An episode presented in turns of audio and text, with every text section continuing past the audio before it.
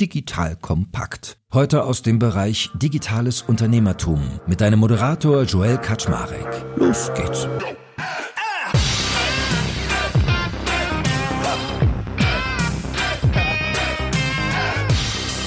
Hallo Leute, mein Name ist Joel Kaczmarek. Ich bin der Geschäftsführer von Digital Kompakt und heute reden wir über die beste Firma der Welt. Also natürlich nach meiner, nämlich Bringoo. Warum sage ich das? Weil ich selbst daran beteiligt bin.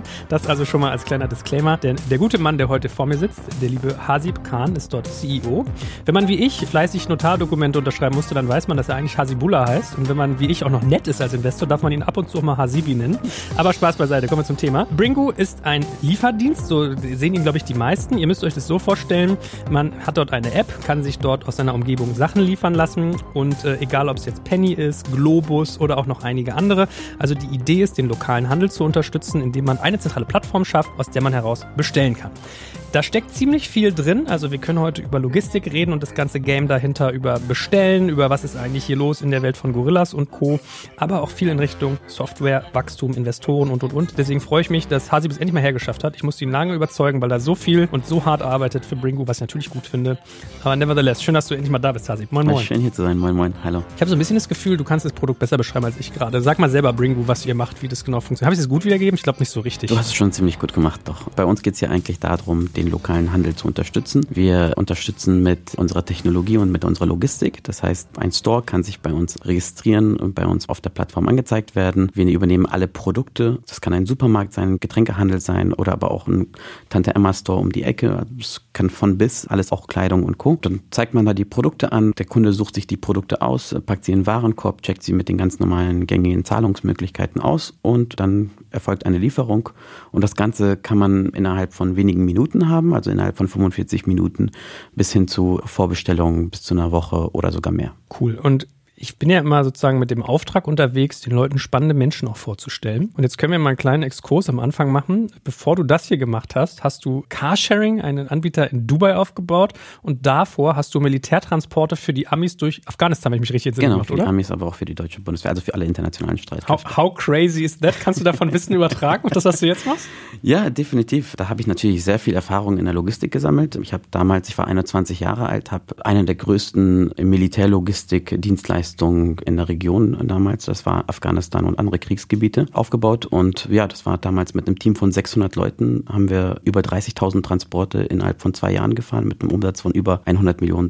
Ja, da haben wir ziemlich viel gemacht.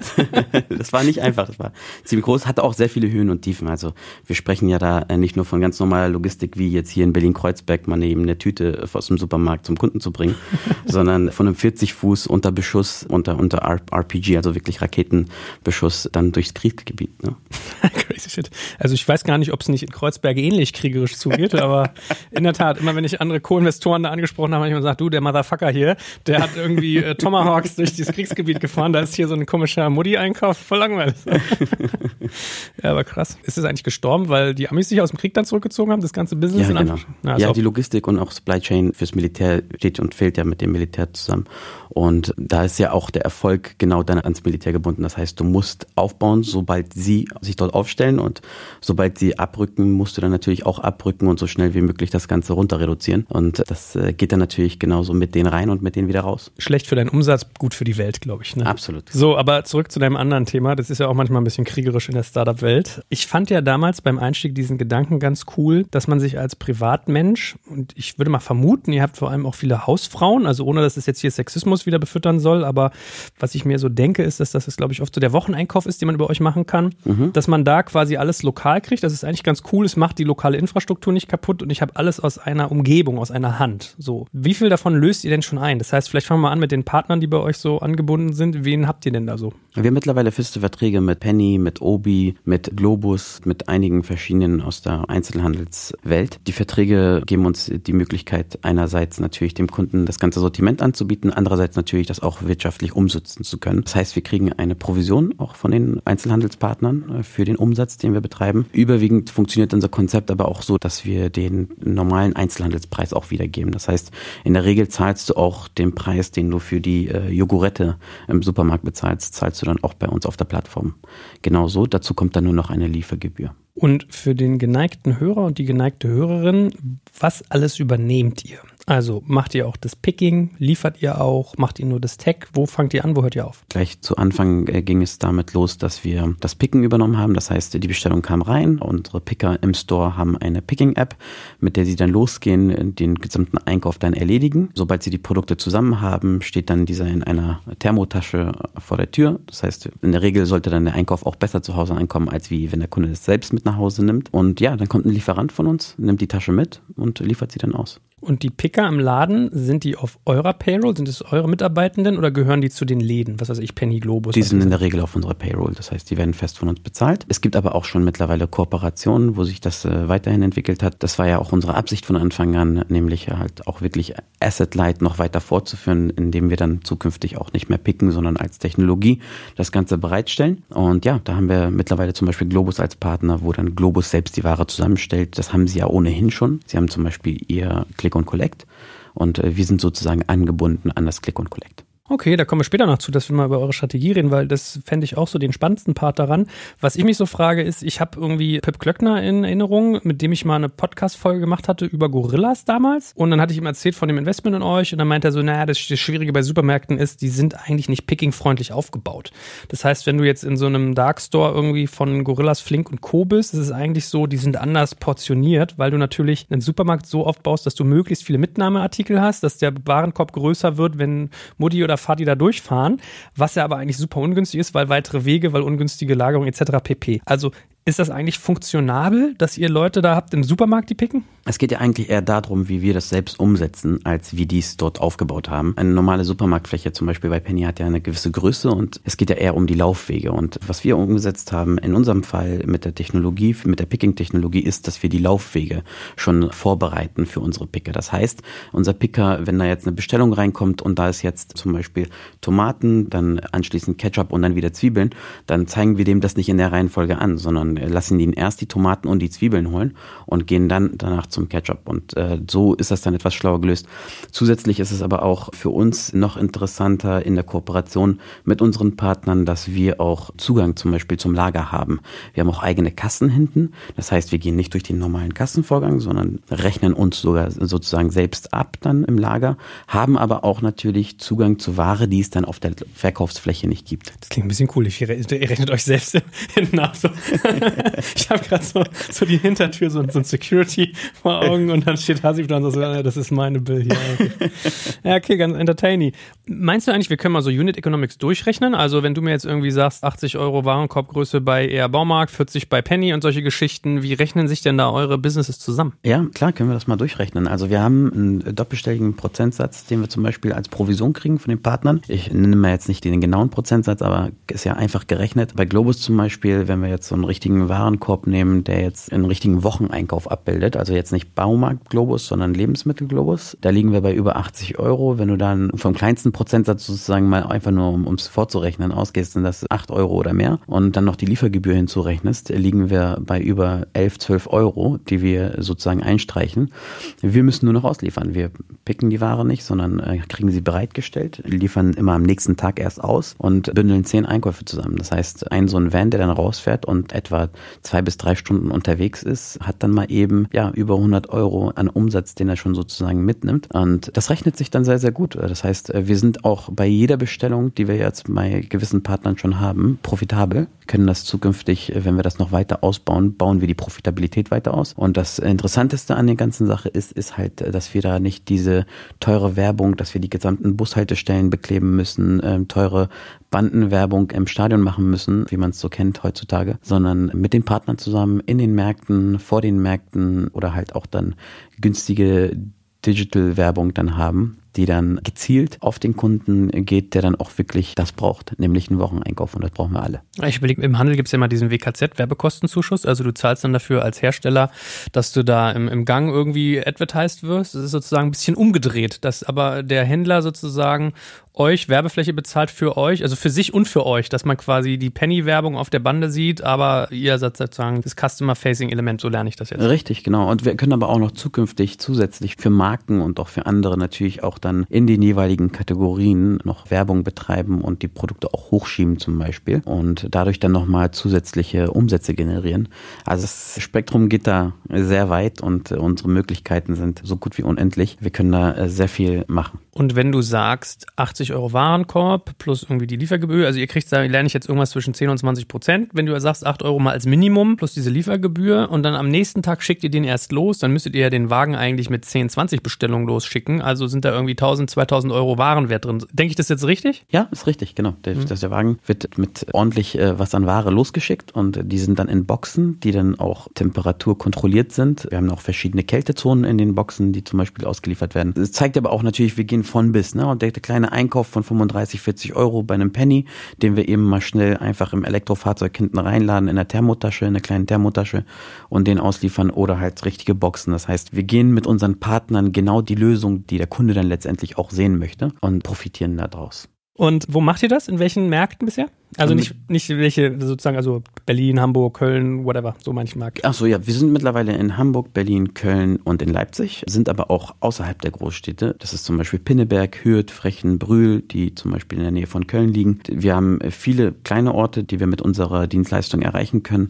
da wir halt mit den Märkten zusammenarbeiten, die vor Ort bestehen und wir nicht extra dafür Lager aufbauen müssen und dementsprechend dann auch nicht ein gewisses Umsatzziel als gesamtes Lager haben. Für uns reicht es, wenn wir einen einzelnen Mitarbeiter schon in den Markt stellen, der ausliefert. Und wir haben auch zum Beispiel gerade in ländlichen Regionen, zum Beispiel wie in Pinneberg, Kooperationen mit den Edekanern, die zum Beispiel ja ohnehin schon Mitarbeiter haben, die in diesem Store den ganzen Tag sind, jetzt aber für uns auch picken. Wir teilen uns zum Beispiel auch die Kosten in manchen Fällen. Dieser Mitarbeiter fängt dann an, die Ware zusammenzupacken und liefert sie dann auch zum Beispiel aus in einem. Das heißt, es ist ein Pick-Rider zugleich. Und da kommt der zweite Pick-Rider dazu. Und hier spielt dann die Effizienz eine große Rolle. Da kommt erst der zweite dazu, wenn der erste dann ausgelastet ist. Wir haben natürlich dann auch Fallback-Optionen, wenn dann mal der Mitarbeiter ausfällt. Aber das Interessante ist halt, dass diese Synergien, die wir mit dem Supermarkt zusammen haben, dass der zum Beispiel auch in der Zeit, in der er keine Bestellung hat, nicht einfach dann in einem Lager rumsteht, sondern auf der Supermarktfläche dann auch Regale einräumen kann. Das ist halt dann der Vorteil. Edekaner, das klingt ein bisschen wie so eine Sekte.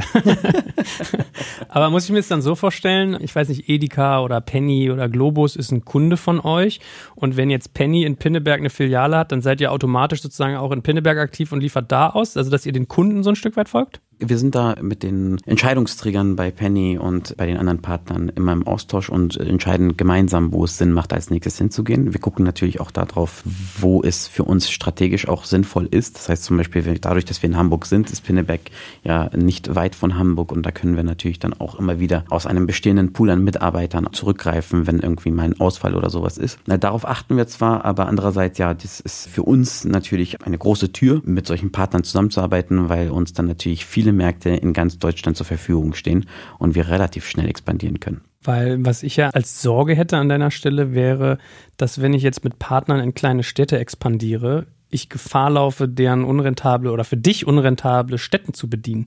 Geht es für euch auf, solche kleinen Städte zu bedienen? Weil wenn ich mal so an Picknick zum Beispiel denke, die machen das ja auch, aber die gehen halt erst dann hin, wenn sie Volumen haben an Kundschaft, wie so eine Art Waiting-List und dann wird losgeballert und auf Effizienz getrimmt. Bei uns, wie gesagt, ist der Vorteil, dass wir halt das Ganze nicht selbst erst aufbauen müssen, sondern halt Provisionsbasis da dran an dem Umsatz direkt profitieren. Es ist auch Fakt, dass viele Menschen in Deutschland gerade auch nicht direkt in der Innenstadt wohnen oder in den Großstädten wohnen, sondern halt auch außerhalb, über 66% der Bevölkerung, um es genau zu sagen. Und die Bestellungen kommen, sobald man das Ganze anbietet, sobald man dafür wirbt, aber auch gerade auch in Supermarkt selbst direkt dafür wirbt. Und diese Synergie ist dann auch mal wieder ein Riesenvorteil für uns, dass der Partner auch direkt sagt, hey, ihr bleibt bei uns, geht nicht zu einem anderen Supermarkt auf der anderen Straßenseite, sondern bleibt bei uns, indem ihr zukünftig bei uns bestellt. Und so wird die Kundschaft dann auch angeregt. Das heißt, Menschen werden dazu angeregt, bei uns zu bestellen. Und durch diese Asset-Light-Situation, in der wir sind, oder das Asset-Light-Konzept, was wir betreiben, brauchen wir nicht die Anzahl der Bestellungen, die andere brauchen, um das zu bedienen.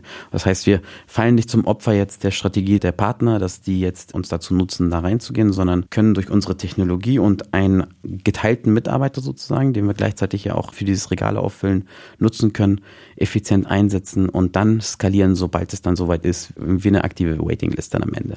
Und trotzdem, wenn ich jetzt euch zuhören würde und euch noch nicht kenne, würde ich sagen, mir geht nicht so ganz auf, wonach ihr Städte auswählt. Also warum ist es Berlin, Hamburg, Leipzig und dann aber auch sowas wie Pinneberg oder irgendwie eine ganz kleine Stadt? Was ist denn so eure Strategie, also eure Hypothese? Was glaubt ihr denn, welche Städte für euch total gut funktionieren? Wir gucken natürlich auf demografische Situationen. Wir gucken natürlich auf das Einkommen in den jeweiligen Regionen und so weiter. Gucken aber auch gleichzeitig danach, zum Beispiel Pinneberg ist ein gutes Beispiel, da ist Halstenbek direkt drumherum, da sind viele kleinere Orte drumherum, wohin wir auch direkt liefern können. Also es gibt da verschiedene Faktoren, auf die wir schauen. Und ein weiterer Faktor ist natürlich dann auch, dass zum Beispiel eine Großstadt in der Nähe, in der wir schon sind, auch vielleicht ist, durch die wir dann einfach logistisch und auch strategisch dann einfach besseren Zugang haben zu der kleinen Stadt. Aber wenn ich es richtig verstanden habe, habt ihr ja trotzdem auch eine eigene Logistikforce, jetzt mal unabhängig von den Läden, ne? Mhm, genau. Und wie managt ihr das? Weil das ist ja immer so dieses Horrorszenario, also vergeht ja keine Woche, wo du nicht über Streiks oder irgendwie Gewerkschaft oder ich will einen Betriebsrat gründen hörst in all diesen Lieferfirmen. Also long story short, es ist ja sehr unangenehm und anstrengend, da immer wieder Personal zu finden, die gut zu behandeln oder eine Umgebung zu schaffen, dass man sie gut behandeln kann. Das ist ja alles nicht so trivial. Ja, wir haben natürlich viele Streiks und viele Probleme in der Vergangenheit jetzt gesehen. Es ist ja auch so, dass viel unter Druck da gearbeitet wurde in der Vergangenheit. Bei uns ist der Vorteil, dass die Mitarbeiter A, nicht auf Fahrrädern bei -3 Grad auf glatten Straßen liefern, sondern bequem in einem Elektroauto sitzen bei einer angenehmen Temperatur. Die Ware auch nicht auf dem Rücken ausliefern, sondern das halt hinten im Kofferraum haben. Das ist halt der Vorteil für unsere Mitarbeiter. Andererseits haben wir aber auch den Zeitdruck nicht, den andere haben. In der Kooperation mit Globus bündeln wir das Ganze. Wir bündeln bis zu 10 Einkäufe in einer Lieferung und liefern die dann in einem Stück aus in Boxen, die auch dann temperaturkontrolliert sind. Aber klingt ein bisschen so too good to be true, weil also ich glaube, es ist jetzt für Gorillas auch nicht schwer, sich ein Elektroauto statt einen Elektrofahrrad zu holen. Was siehst du denn als Hauptasset von euch, was jetzt, sage ich mal, die anderen üblichen Verdächtigen nicht haben?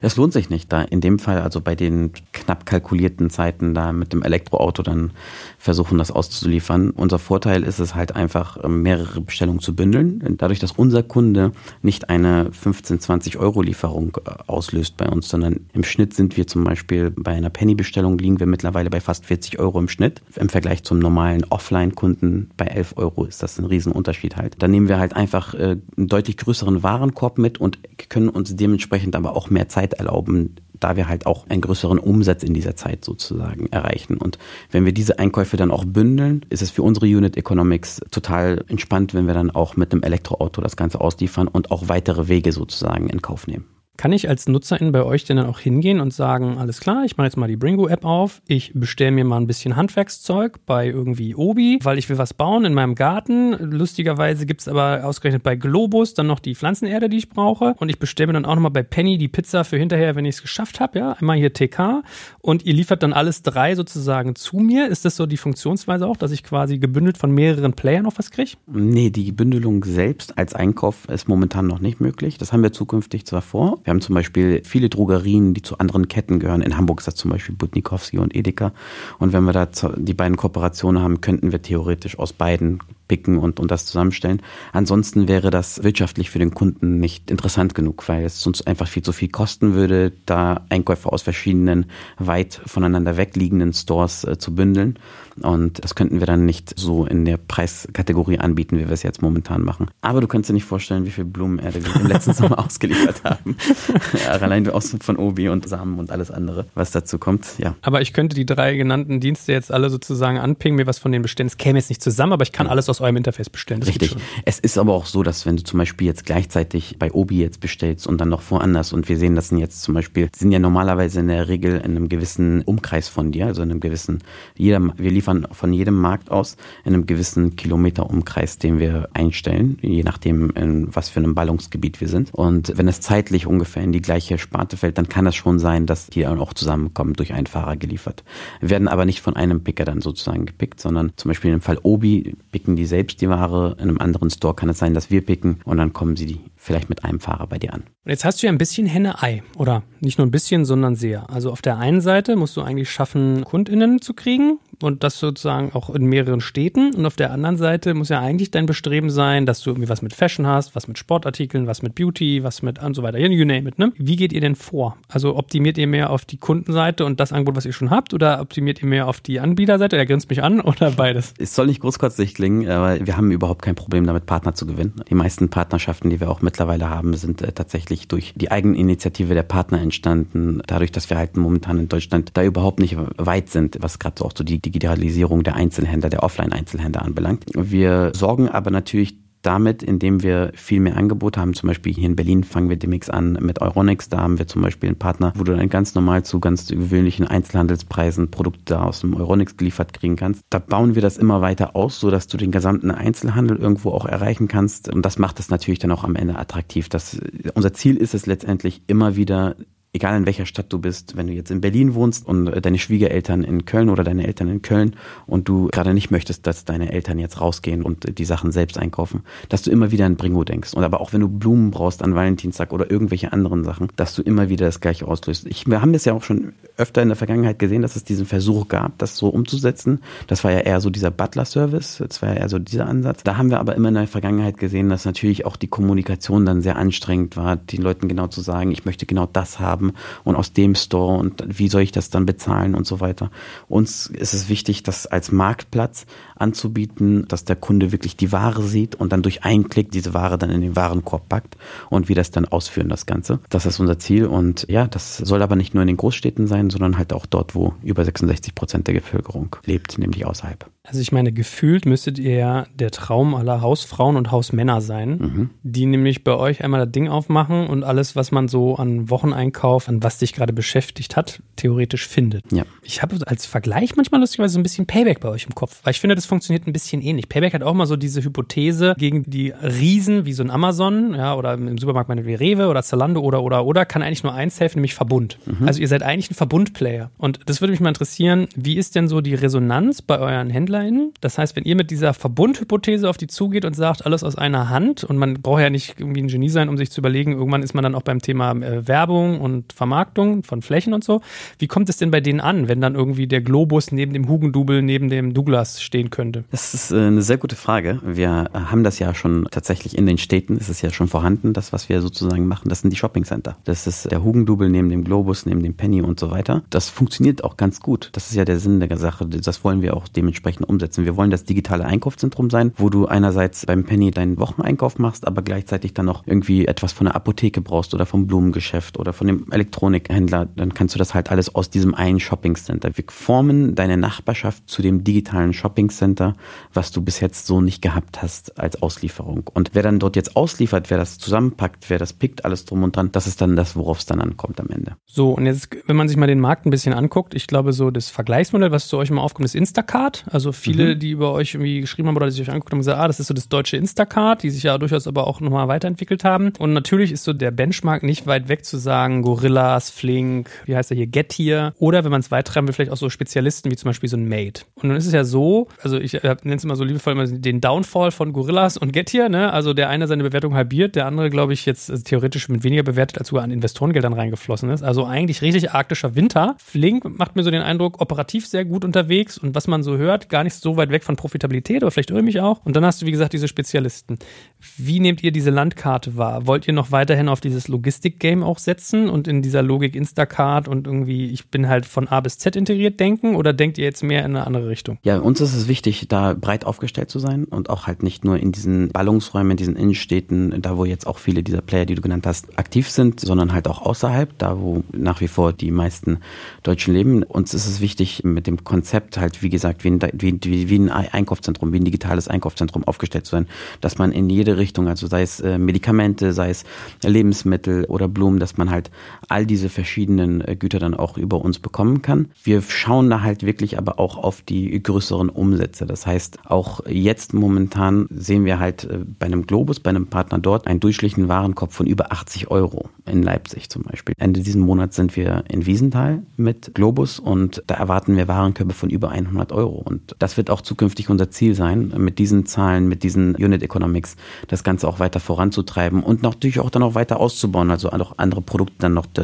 um diese Märkte herum anzubieten. Was uns sehr ermutigt, ist aber auch gleichzeitig, wenn wir uns unseren Kunden angucken, wie sieht der aus? Also es ist momentan, wir haben jetzt vor kurzem eine Umfrage gemacht mit mehreren tausend Leuten, die bei uns schon bestellt haben, um einfach mal zu schauen, wie sieht der Kunde bei uns aus? Und da sind wir jetzt mittlerweile bei einer Mutti, die zu Hause einerseits arbeitet, aber andererseits auch die Kinder bei sich hat, die einen Wocheneinkauf über uns tätigt, zwischen 39 und 49 Jahre ist und im Schnitt mindestens einmal die Woche einkauft und das bei einem Warenkorb so ungefähr halt wie in jetzt verschiedenen Regionen, bei um die 40 bis 50 Euro oder halt über 80 Euro, jetzt wie bei Globus, wo dann deutlich mehr Sortiment wie zum Beispiel 25.000 Artikel vorhanden ist. Aber ja, die Differenzierung ist ganz klar nicht 1.000 bis 2.000 Produkte oder ein paar tausend Produkte und jetzt die Chipstüte und Co., sondern halt wirklich, wie gesagt, 25.000 Produkte, der gesamte Einzelhandel, den darzustellen, den lieferbar zu machen, das ist das Ziel. Ich finde digitales Einkaufszentrum gar nicht so ein schlechtes Wort. Ein Bekannter von mir hat irgendwie gesagt, das ist ja so ein Lieferando für Supermärkte, hat er gesagt. Auch ganz lustig eigentlich. Jetzt könnte man ja so ein bisschen blasphemisch frech fragen, was ist denn der Unterschied zwischen dir und Amazon dann? Weil Amazon ist ja eigentlich de facto auch ein digitales Einkaufszentrum aus einer Hand mit krasser Brand, mit krasser Performance etc. etc.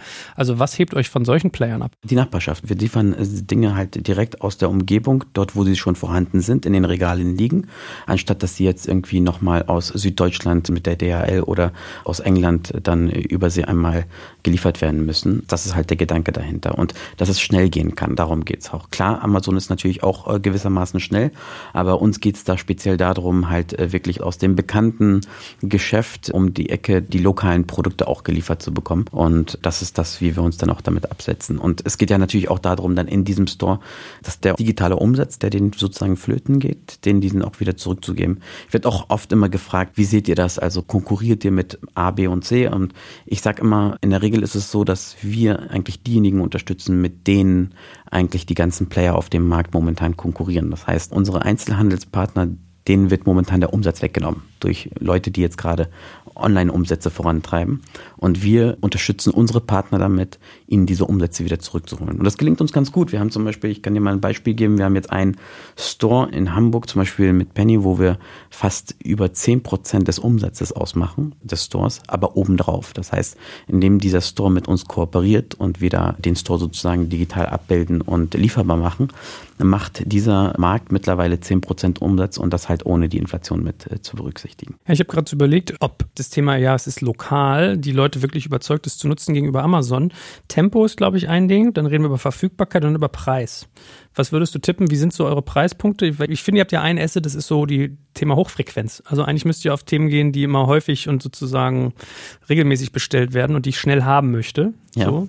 Aber ist Preis bei euch sozusagen eigentlich gut oder seid ihr eher teuer? Nee, wir sind super günstig. Ich habe einen Bekannten gehabt, der sich bei mir gemeldet hat. Der hat in der gleichen Woche einmal bei uns bestellt und einmal dann bei den schnelleren Lieferdiensten. Und der hatte ein Foto davon gemacht und zeigte mir so ungefähr, wie der Einkauf bei den anderen ausfiel. Das war eine ziemlich kleine Tüte. Und der ungefähr gleiche Betrag, den er bei uns ausgegeben hatte, sah deutlich anders aus. Klar, es ist ja auch kein Vergleich, weil Discounter ja immer günstiger ist. Und wir sehen ja auch momentan eine Abwanderung, gerade auch Richtung Discounter, gerade durch die Inflation und durch verschiedene andere Themen. Auch hier wieder kommt wieder das digitale Einkaufszentrum zum Einsatz. Wir nutzen gerade auch den Supermarkt, also die Fläche, die die höchste Frequenz hat, nutzen wir natürlich dazu auch, unsere Plattform dann attraktiv zu machen. Das heißt, wir vermieten diese erste Fläche, wobei wir keine Miete berechnen, sondern halt nur die Kooperation als die Provision auf den Umsatz haben. Das ist die erste Fläche, die wir in deiner Nachbarschaft sozusagen belegen. Und sobald diese dann belegt ist, kommen dann nachträglich in diesen Supermarkt, durch die Frequenz, die dann auch in dieses Einkaufszentrum kommt, kommen dann in dieses Einkaufszentrum dann weitere Stores, also bei uns auf die Plattform. Kommt dann die Apotheke dazu, das Blumengeschäft dazu, der Elektronikhändler und alles andere, was da noch dazu gehört. Wir haben noch verschiedenste andere Konzepte oder auch andere Sachen. Also wir von einem Gummibärchenladen, alles, was du dir vorstellen kannst, ist da halt abzubilden. Alles, was in ein Einkaufszentrum geht, geht bei uns mit auch auf die Plattform. Es gab ja zu Corona solche Initiativen von Einzelhändlern teilweise, dass die sich in so Straßenzügen zusammengetan haben und dann Webseiten gebaut haben, so nach dem Motto, alles aus der Bergmannstraße kannst du hier irgendwie kaufen. Das ist ja fast so ein bisschen die Denke. Also eigentlich müssten ja so Stadtverwaltungen euch voll cool finden. Haben wir schon. Wir haben schon sehr gute Gespräche mit einigen Stadtverwaltungen, die jetzt auch auf uns zugekommen sind und sagen, hey, wir würden euch gerne unterstützen in der Logistik, in dem Picken, in allem, was notwendig ist, mit den Partnern zusammen, also mit den Einzelhändlern, die dieses Struggeln sowieso dann haben, würden wir gerne mit euch zusammen kooperieren und den Einzelhandel dort unterstützen, indem wir sie in einem einerseits eine Plattform geben, durch die sie dann Kunden miteinander austauschen können, dass dann über verschiedenste Kunden dann verschiedenste Einkäufe gemacht werden in den jeweiligen Stores. Andererseits aber auch, dass auch Einkäufe dann zusammen gebündelt werden können. Das ist wie zum Beispiel eine Einkaufsstraße, wo dann die Stadtverwaltung einfach unterstützt.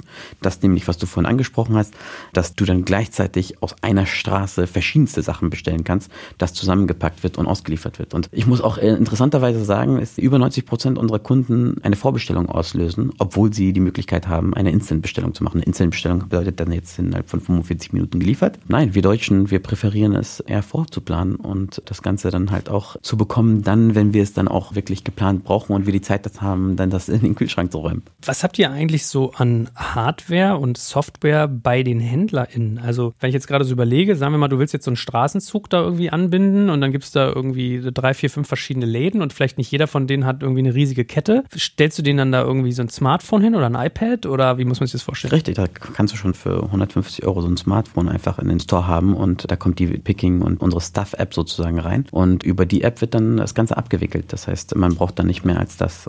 Manche haben ihre eigenen iPads, die sie dann nutzen oder Tablets, die sie dann nutzen und manche kriegen dann ein Smartphone oder haben dann bereits schon ein Smartphone und laden sich einfach nur noch die App. Das heißt, mehr braucht man gar nicht. Das Interessante ist auch, wie wir die Partner onboarden. Das funktioniert super einfach. Wenn du, sagen wir mal, den Kaczmarek Tante Emma Laden hier um die Ecke hast und bei uns mit dabei sein möchtest, dann brauchen wir nur 2 Sachen von dir oder ein paar mehr, aber in erster Linie ist das deine Liste der EANs, die EAN-Nummer, die in der Regel vorhanden sein sollte und deine Preise. Dann brauchen wir nur noch dein Logo und deine Informationen bzw. unterschriebenen Vertrag mit uns. Wir haben alle Bilder, Nährwerte, Informationen haben wir zur Hand und die stellen wir dann in deinen Store rein. Also deine Produkte stellen wir in den richtigen Kategorien rein und das Ganze kann halt innerhalb von Minuten passieren. Du kannst innerhalb von Minuten deinen gesamten Tante-Emma-Laden einfach digitalisieren. Also Kaczmarek, das steht nur auf einem Empire drauf, nicht auf einem Emma-Laden, aber Kern verstanden. Ich überlege jetzt gerade, euer Modell hat ja eigentlich so 3 Säulen. Die eine Säule ist ja Customer Facing, diese App, das digitale Einkaufszentrum. Die zweite Säule ist so diese ganzen Operations, also Logistik und was dazugehört, Hardware, Software. Und die dritte Säule, eigentlich mehr Hardware, sagen wir mal so, also das Logistische. Und die dritte Säule ist ja eigentlich das, was beim Händler passiert, nämlich das ganze Thema Anbindung, Click-&-Collect und Co. Seid ihr nicht in der Lage, oder fände ich jetzt eine spannende Frage, die mittlere Säule wegzulassen, nämlich zu sagen, ihr macht auf der Customer-Facing-Seite die App, da habe ich meinen digitalen Marktplatz und auf der Händlerseite seid ihr eigentlich nur noch Software und was dazwischen passiert, schert euch gar nicht mehr, weil diese Logistik-Scheiße, die muss immer tierisch auf den Sack eigentlich gehen, mal gelinde gesagt. Richtig, da kommen wir wieder zum digitalen Einkaufszentrum, das ist ja genau das, was da sozusagen auch passiert. In der Vergangenheit war es ja oft immer so, dass das Einkaufszentrum irgendwie von dem Supermarkt dann aufgebaut wurde. Hier passiert ungefähr das Gleiche. Wir haben zum Beispiel mittlerweile Getränkehändler, wir haben eine ganze Getränkekette, die zum Beispiel also es ist eher ein Verbund, die mittlerweile bei uns dabei sind und sie haben schon eigene Fahrzeuge, sie haben auch eigene Mitarbeiter, die Getränke in dieses Fahrzeug verladen, sie haben einfach nur nicht die Kundschaft. In der Vergangenheit, also jetzt auch während der Corona-Pandemie, haben solche Getränkehändler versucht, irgendwelche Webseiten zu bauen, haben da 5.000, 6.000 Euro für ausgegeben und haben dann realisiert, es kommt mal keine Kundschaft auf diese Webseite und das ist Geld einfach rausgeworfen und das hätte man für einen Urlaub benutzen können und das lösen wir halt jetzt. Wir geben diesen Getränkehändlern die Möglichkeit, zum ersten Mal gegen die großen Online-Tiere vorgehen zu können, indem sie einfach sich bei uns anmelden, bei uns auf der Plattform mit drauf sind und dann an diese Kunden des digitalen Einkaufszentrums rankommen können und dann müssen sie einfach nur noch die Ware zusammenpacken und sie selbst ausliefern und wir sind dann sozusagen nur Customer-Facing und als Softwarelösung für den Getränkepartner. Dann wird es doch spannend, ich freue mich gerade um mein Investment, weil wenn man es mal weiterdenkt, kommen wir ja dann eigentlich in 2 spannende Geschichten rein. Das eine ist Thema Daten, also wenn du weißt, wie das Kaczmarek-Empire und der Tante-Emma-Laden seine Preise machen, welche Produkte die da haben, dann hast du auf einmal eine ziemliche Intelligenz, wer eigentlich was kauft, kannst gute Vorschläge machen und kannst den Händlern untereinander sagen, du pass mal auf, hier Persil-Waschmittel wird bei dir um die Ecke gerade für ein Drittel weniger angeboten. Mhm. Und B, kannst du natürlich auch Mediaspace dann sukzessive verkaufen und sagen, ja, pass mal auf, ich habe da eine Fläche, also WKZ etc., you name it, ne? Ja. Ist das so deine Vision auch? Absolut, das ist die Vision. Wir haben interessanterweise... Es klingt gerade so, als hätte ich das gewusst aus deiner Presse, ich weiß es nicht, das kann man echt gerade irgendwie reden. Ja, kann ich auch nur bestätigen, das kommt echt dadurch, dass wir gerade reden. Wir können dir ganz genau sagen, wie die Milchschnitte in Hamburg verkauft wird und wir wissen ganz genau, wie sie in Köln verkauft wird. Wir wissen, in welcher Gegend sie zu welchem Preis sich am besten verkauft und welche Kundschaft sich dann auch am meisten dafür interessiert, in welchem Alter, was sie auch sonst gerne bestellen. Wir können ja viel über unseren Kunden auch einerseits analysieren, andererseits aber auch philosophieren. Wir wissen, ob unser Kunde Kinder hat, wir wissen, ob unser Kunde vegan ist oder sehr gerne Fleisch bestellt. Wir wissen ganz genau, ob der Kunde, an welchen Tagen er am meisten Geld ausgibt, ob das eher Dienstag ist oder Donnerstag ist, zu welchen Uhrzeiten er den größten Warenkorb zusammenstellt. Die Retention bei uns ist enorm hoch. Die überwiegende Mehrheit unserer Kundschaft bestellt mindestens einmal in 4 Wochen. Das heißt, auch die Mehrheit unserer Kunden sind Kunden, die schon mehr als einmal bei uns bestellt haben. Ja, da sehen wir, dass die Kundschaft halt wirklich sehr gerne wieder zurückgreift auf unsere Lösung. Und jetzt sag mal, wenn wir mal den Customer-Facing-Teil uns angucken. Du hast gesagt, hier die Getränkehändler und Händlerinnen, die bauen sich dann irgendwelche Apps oder eigene Webseiten und haben gemerkt, ach du Kacke, da geht ja keiner drauf. Wie schafft ihr denn, dass ihr auf der Konsumentenseite quasi Beachtung findet? Wir haben ja einmal den Ansatz natürlich, dass das nach außen hinwerben. Wir haben eigene Werbeansätze wie Social Media, digitales Marketing, aber auch wie jetzt hier in Berlin gerade Taxen, die durch die Gegend fahren mit unserer Werbung. Dadurch ziehen wir natürlich Kundschaft an, indem wir auch ein Produkt nach außen vermarkten, was sie schon ohnehin kennen. Zum Beispiel Penny in 45 Minuten geliefert. Das ist sehr ansprechend. Man kennt den Penny-Markt, man war schon mindestens einmal dort gewesen oder ist in manchen Fällen halt auch wirklich Penny-Kunde. Dadurch bringen wir halt Kundschaft bei uns rein. Andererseits haben wir aber auch die Synergien mit den Partnern, wo dann auch in den Märkten, bei Penny haben wir zum Beispiel jetzt verschiedenste Kampagnen gehabt, wo zum Beispiel Plakate in den Märkten hin im Store-Radio dann auch zum Beispiel Werbung gemacht wurde, hey, Penny jetzt geliefert in 45 Minuten. Da will man natürlich auch den Kunden an sich binden und über andere Channels, also über Omnichannel dann auch weiterhin an sich gebunden haben. Diese ganzen Kunden sind Kunden, die dann halt loyal mit einer hohen Retention bei uns ohnehin da in diesen Stores bestellen. Und dann ist jetzt hier dann der Cross-Selling-Effekt, der dann da reinfällt, dass der Kunde dann halt diesen Elektronikladen sieht oder halt die Blumenerde von Obi bestellt und Co. Der Fall ist dann halt nicht da, dass wir dann jetzt rausgehen und sagen, hey, Blumenerde jetzt gleich geliefert und jetzt über uns bestellt, sondern der Kunde sieht, ich hatte ja hier bei Penny bestellt, da ist jetzt mittlerweile Obi auch. Ich stöber da mal rum und sieht dann, hey, hier ist Blumenerde mal eben geliefert.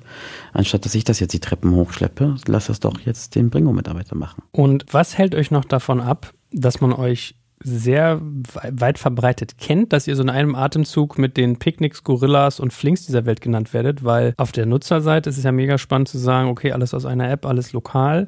Die Partner tragen euch mit ins Marketing rein. Also eigentlich ist es so gefühlt voll der No-Brainer, besonders wenn ihr jetzt noch auf Daten und Software geht. Woran hapert's noch oder was fehlt noch? Auch wieder ein Thema, wo ich nicht großkotzig klingen mag. Wir werden mittlerweile schon in vielen verschiedenen Beiträgen oft immer mit den ganz, ganz Großen mit erwähnt so ein bisschen, haben aber nur einstelligen Millionenbetrag bis jetzt insgesamt geraced seit Start bis heute. Und das ist so, sag ich mal, der Unterschied. Die anderen haben mittlerweile schon 1 Milliarde, etwas über 1 Milliarde oder drunter geraced und haben schon ziemlich viel damit machen können. Wir brauchen theoretisch nicht so viel Geld, um das umzusetzen, was wir vorhaben umzusetzen, weil wir halt Asset Light sind und deutlich weniger Investitionen brauchen. Jetzt geht es aber in die Series B, jetzt geht es in die nächste Runde und da werden wir einen signifikanten Betrag einsammeln, um dann unsere Expansion voranzutreiben und auch unsere Partner haben da schon mittlerweile ihre Pläne mit uns zusammen besiegelt und sind bereit, jetzt in die nächsten Städte zu gehen und ja, in diesem Jahr wollen wir da groß auf der Matte in vielen verschiedenen Orten sein. Und jetzt nochmal als Gedanke, wenn du jetzt sagst, die Logistikelemente kann man perspektivisch bei euch mal ausklammern. Ihr seid eine Softwarefirma, ihr macht Click-&-Collect und wie die Händler das liefern, ist denen überlassen. Dann ist ja so ein Stück weit die Frage, was für einen Tech-Stack steckt eigentlich dahinter? Wie bindet ihr solche Partner an? Habt ihr Schnittstellen? Wie muss ich mir das denn eigentlich vorstellen? Unsere komplette Technologie ist von uns selbst entwickelt, also komplett selbst aufgebaut. Mein Co-Founder und CTO Christian Pöll ist derjenige, der halt als CTO auch unser komplettes Tech-Produkt sozusagen in der Hand hält.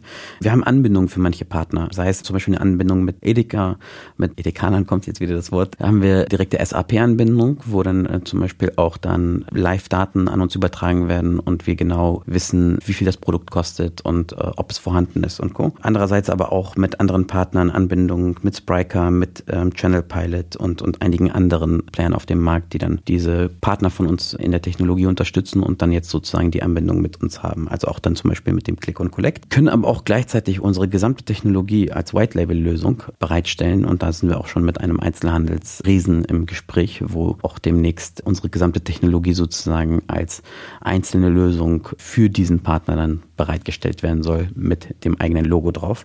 Ja, da arbeiten wir dran. Das ist mein anderer Co-Founder, Robert Kusubuki, der sich darum kümmert, der die ganzen Partnerschaften und auch Onboarding der Partner sozusagen übernimmt. Da sind wir sehr gut aufgestellt mit sehr viel Erfahrung, die die beiden auch mitbringen, Robert und Christian. Robert kommt vorher von der Flaschenpost und war bei DHL Consulting und Christian hat vorher bei BMW, Jaguar, Land Rover, Oracle in verschiedenen Führungspositionen die Verantwortung übernommen. Da sind wir gut aufgestellt und ich bringe die multikulturelle Erfahrung sozusagen aus dem Ausland. Ich habe ja über viele Jahre hinweg den größten Carsharing-Dienstleister des Mittleren Ostens aufgebaut, mittlerweile in Saudi-Arabien, in Riyadh, Medina, Dubai, Abu Dhabi, überall vertreten. Und ja, da stellen wir ein gutes Team hoffentlich auf für die Zukunft. Freut mich ja, dass du dann nicht nur den Geldadel hier aus dem Mittleren Osten, sondern auch mich in deinem Freundeskreis hast. Sehr schön. Und macht ihr eigentlich auch sowas wie Kassensysteme? Also das wäre so das Naheliegendste, dass man, also ich überlege gerade, welche Schnittstellen es so gibt, Payment, Kassensysteme, Warenwirtschaftssysteme, das wären ja eigentlich so Classics. Ist das auch auf eurer Agenda? Zukünftig kann ich mir vorstellen, dass wir natürlich in dieser Anbindung, die wir mit den Partnern ohnehin schon haben, dann auch dahin gehen könnten. Ist natürlich aber jetzt nicht unser Fokus. Für uns geht es in erster Linie darum, dass was besteht, also die Märkte, die Inventur, alles mit anzubinden.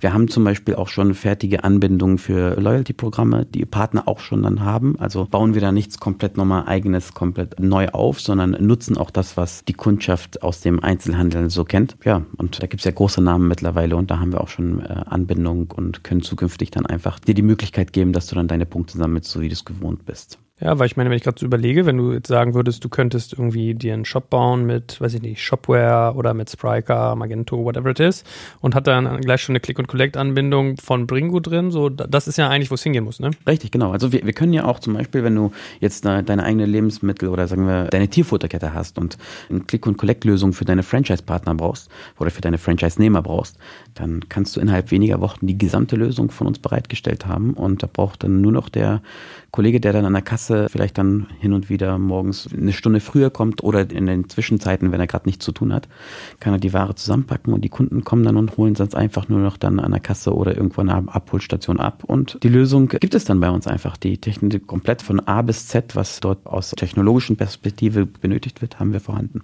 Okay, Funding steht an. Deswegen hast du auf immer Zeit, hier mal den Arbeitsplatz zu verlassen und an meinen Interviewtisch zu kommen. Erzähl doch mal ein bisschen was von deinen Geldgebern bisher. Also neben dem großartigen Moderator dieses Podcastes hier, hast du ja durchaus auch so ein paar E-Commerce-Granden da, wie irgendwie den Kollegen Diekmann, aber auch noch einige andere. Tell me more. Ja, wir haben mittlerweile einige tolle Investoren dabei, viele Angels auch. Wir haben Stefan Hamann von Shopware, Markus Diekmann hast du ja schon eben erwähnt. Wir haben Dr. Hauke Hansen, der vorher Chef von Amazon Europe Logistik war, Mitglied der Otto-Familie, Jan-Wilhelm Weischer von Baby One, Jan-Henrik Lafrenz als CFO von Bentley Motors, Michael Hehn von der Ruby Hotelgruppe, ja, zwei sehr wichtige deutsche Family Offices und ein IT-Investor sozusagen aus Hamburg, 20 Scoops. Ja, viele tolle Investoren mit dabei. Ich könnte die Liste noch lange fortsetzen, aber...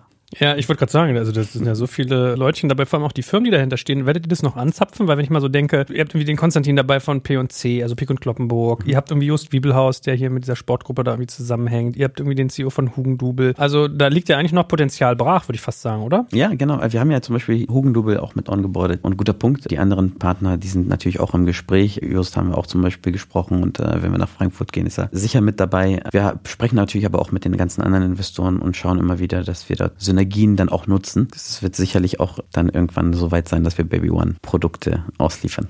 Sehr gut, sehr gut. Also, dann vielleicht mal abschließend, also erstmal ganz herzlichen Dank, hat viel Spaß gemacht mit dir und man sagt ja immer so schön, man überschätzt, was man in 10 Jahren leisten kann und man unterschätzt, was man in 5 Jahren leisten kann. Was glaubst du, werden so die nächsten 5 Jahre irgendwie für Bringoo bringen? In den nächsten 5 Jahren ist gerade unser Ziel auch, dass wir in ganz Deutschland zu einer Brand aufsteigen, die halt wirklich, was ich auch schon von Anfang an gesagt habe, wo man immer direkt dran denkt, wenn man gerade etwas geliefert braucht, einmal aus Bequemlichkeit und andererseits natürlich auch aus der Notwendigkeit heraus und dass man halt wirklich den Einzelhandel dann damit verbindet. Das kenne ich selber aus dem Ausland ja schon so und so würde ich gerne auch unsere eigene Entwicklung zukünftig sehen. Genau. Na gut, hey Hasib, dann war es echt spaßig, dass du mal hier warst. Ich glaube, war auch gar nicht unbedingt so Kuschelkurs, wie man das denken könnte, ne?